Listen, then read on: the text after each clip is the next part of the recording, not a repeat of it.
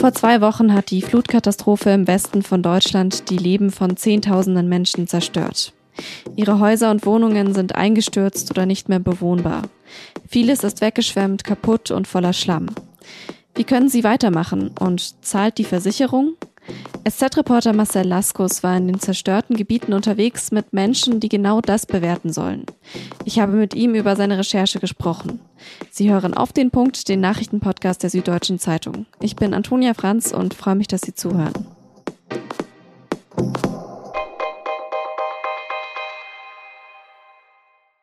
Die Bilder und Videos aus Ahrweiler in Rheinland-Pfalz und Erfstadt in Nordrhein-Westfalen.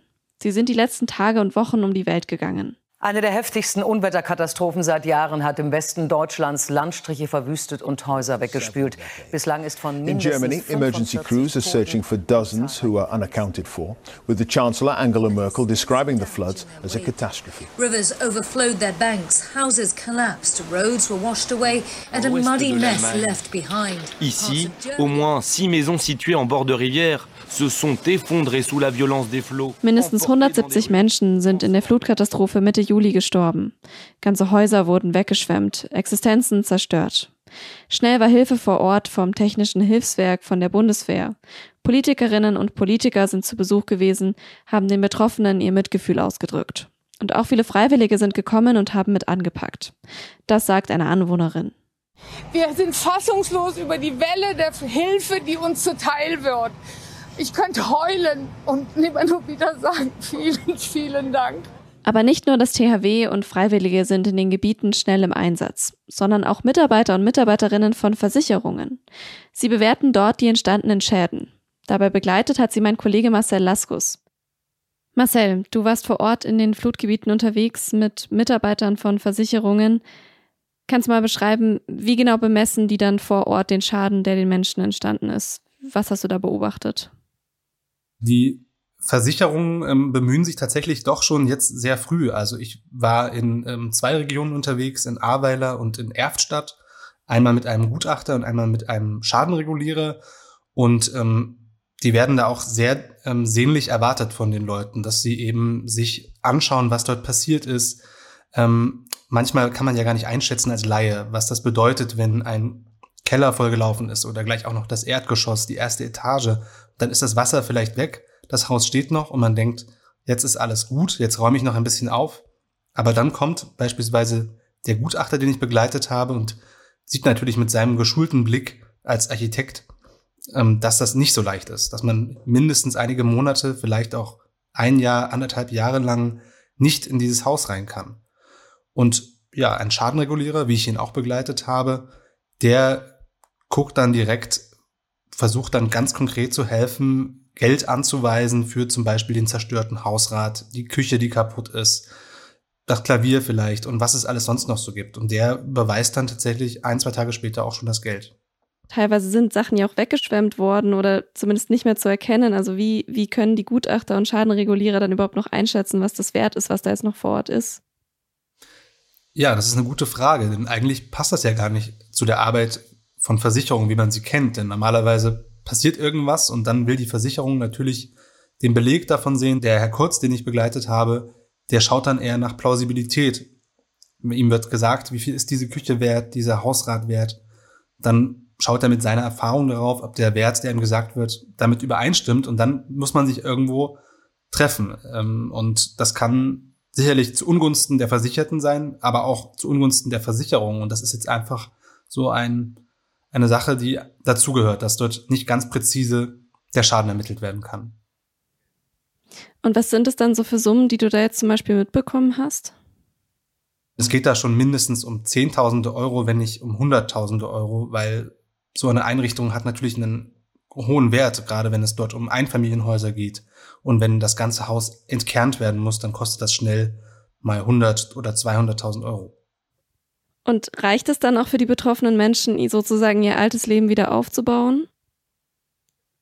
Es ist sicherlich erstmal ein Trost oder eine Gewissheit, dass da zumindest auf der materiellen Seite Hilfe da ist, weil man darf ja nicht vergessen, nicht jeder hat so eine Versicherung, also eine Versicherung gegen Elementarschäden.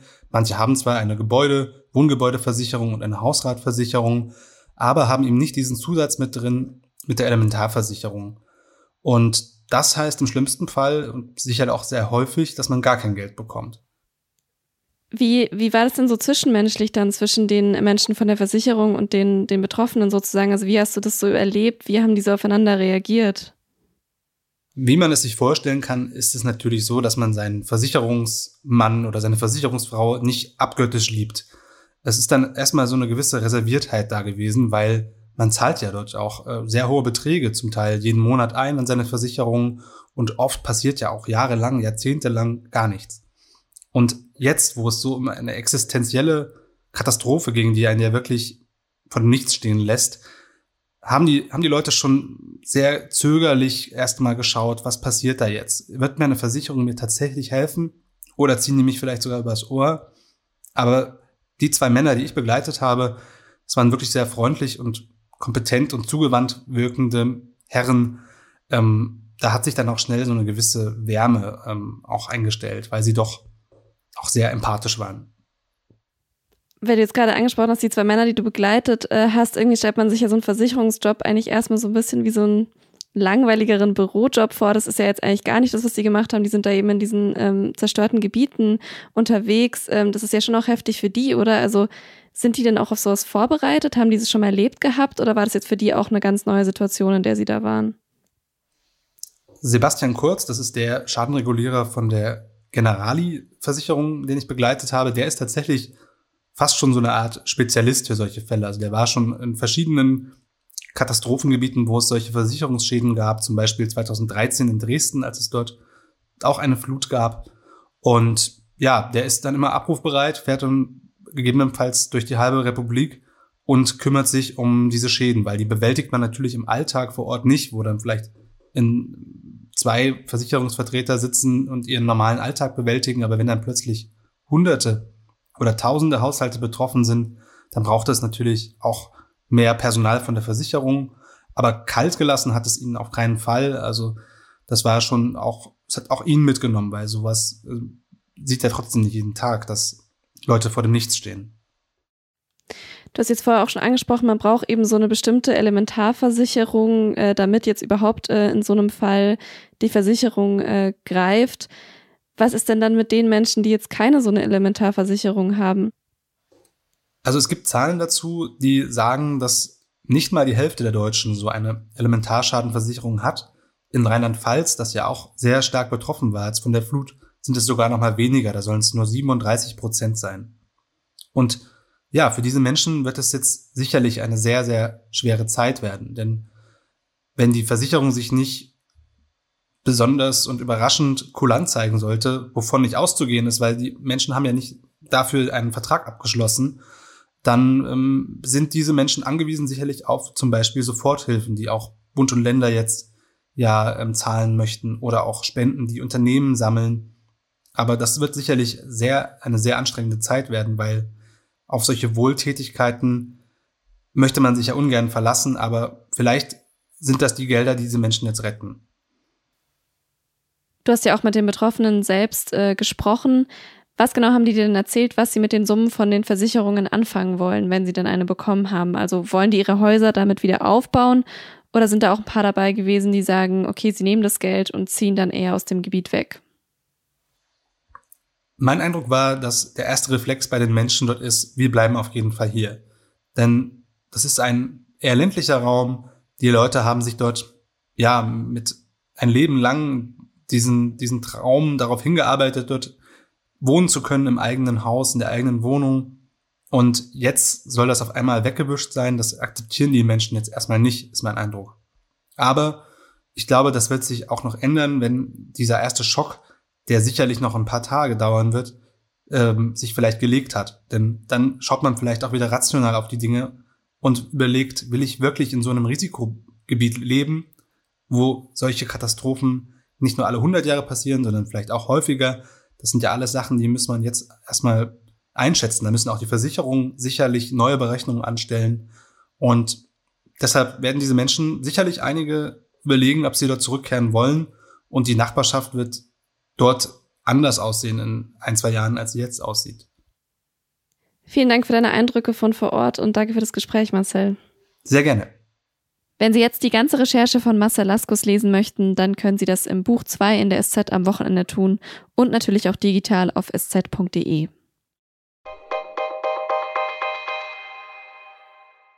Es hat sich schon angekündigt und ist jetzt beschlossen. Die Bundesregierung hat die Einreiseregeln verschärft. Ab Sonntag müssen alle, die weder geimpft noch genesen sind, einen negativen Corona-Test vorweisen, wenn sie nach Deutschland kommen. Egal, ob man mit dem Flugzeug, Auto oder der Bahn einreist. Die negativen Testergebnisse werden stichprobenartig kontrolliert. Tests im Ausland müssen selbst bezahlt werden. Wer aus einem Virusvariantengebiet nach Deutschland kommt, muss immer einen negativen Test vorlegen, egal ob schon geimpft oder genesen. Die neuen Einreiseregeln sollen verhindern, dass sich die Delta-Variante weiter ausbreitet. Aktuell liegt die 7-Tage-Inzidenz bundesweit bei 16,5. Erst vor kurzem wurde ausführlich über mögliche Plagiate im Buch von grünen Kanzlerkandidatin Annalena Baerbock diskutiert. Jetzt räumt auch der Kanzlerkandidat der Union Armin Laschet ein, dass er in einem seiner Bücher Fehler beim Zitieren gemacht hat. Es geht dabei um sein Buch Die Aufsteigerrepublik Zuwanderung als Chance, das 2009 herausgekommen ist.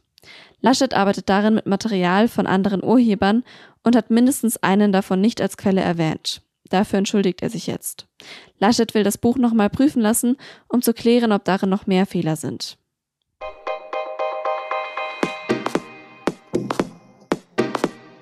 Die Olympischen Spiele in Tokio laufen jetzt seit einer Woche und die deutsche Mannschaft hat schon 15 Medaillen gewonnen. Ob Slalom, Kanu, Bogenschießen oder Schwimmen, unsere SZ-Reporterinnen und Reporter sind vor Ort und berichten von diesen ganz besonderen Spielen in der Pandemie. Ihre Berichte und Reportagen können Sie immer aktuell auf sz.de slash Olympia finden und natürlich auch in der SZ am Wochenende lesen. Also schauen Sie doch mal rein. Das war auf den Punkt. Redaktionsschluss war 16 Uhr. Danke fürs Zuhören.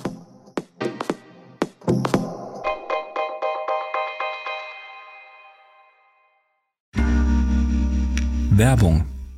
Hi, ich bin Patrick Bauer, Reporter beim Magazin der Süddeutschen Zeitung. Und gemeinsam mit meiner Kollegin Eva Hoffmann habe ich an einer unglaublichen Geschichte recherchiert. Tom und Jana denken, sie ziehen mit ihrem kleinen Kind zu einer liebevollen Gemeinschaft. Aber sie landen in einer Gruppe, in der Menschen manipuliert und psychisch und physisch fertig gemacht werden. Wie schafft es die Familie da wieder raus? Im Schattenkloster. Chronik einer Gehirnwäsche ist ein SZ Plus Podcast in Zusammenarbeit mit Audible. Jetzt auf sz.de slash Schattenkloster.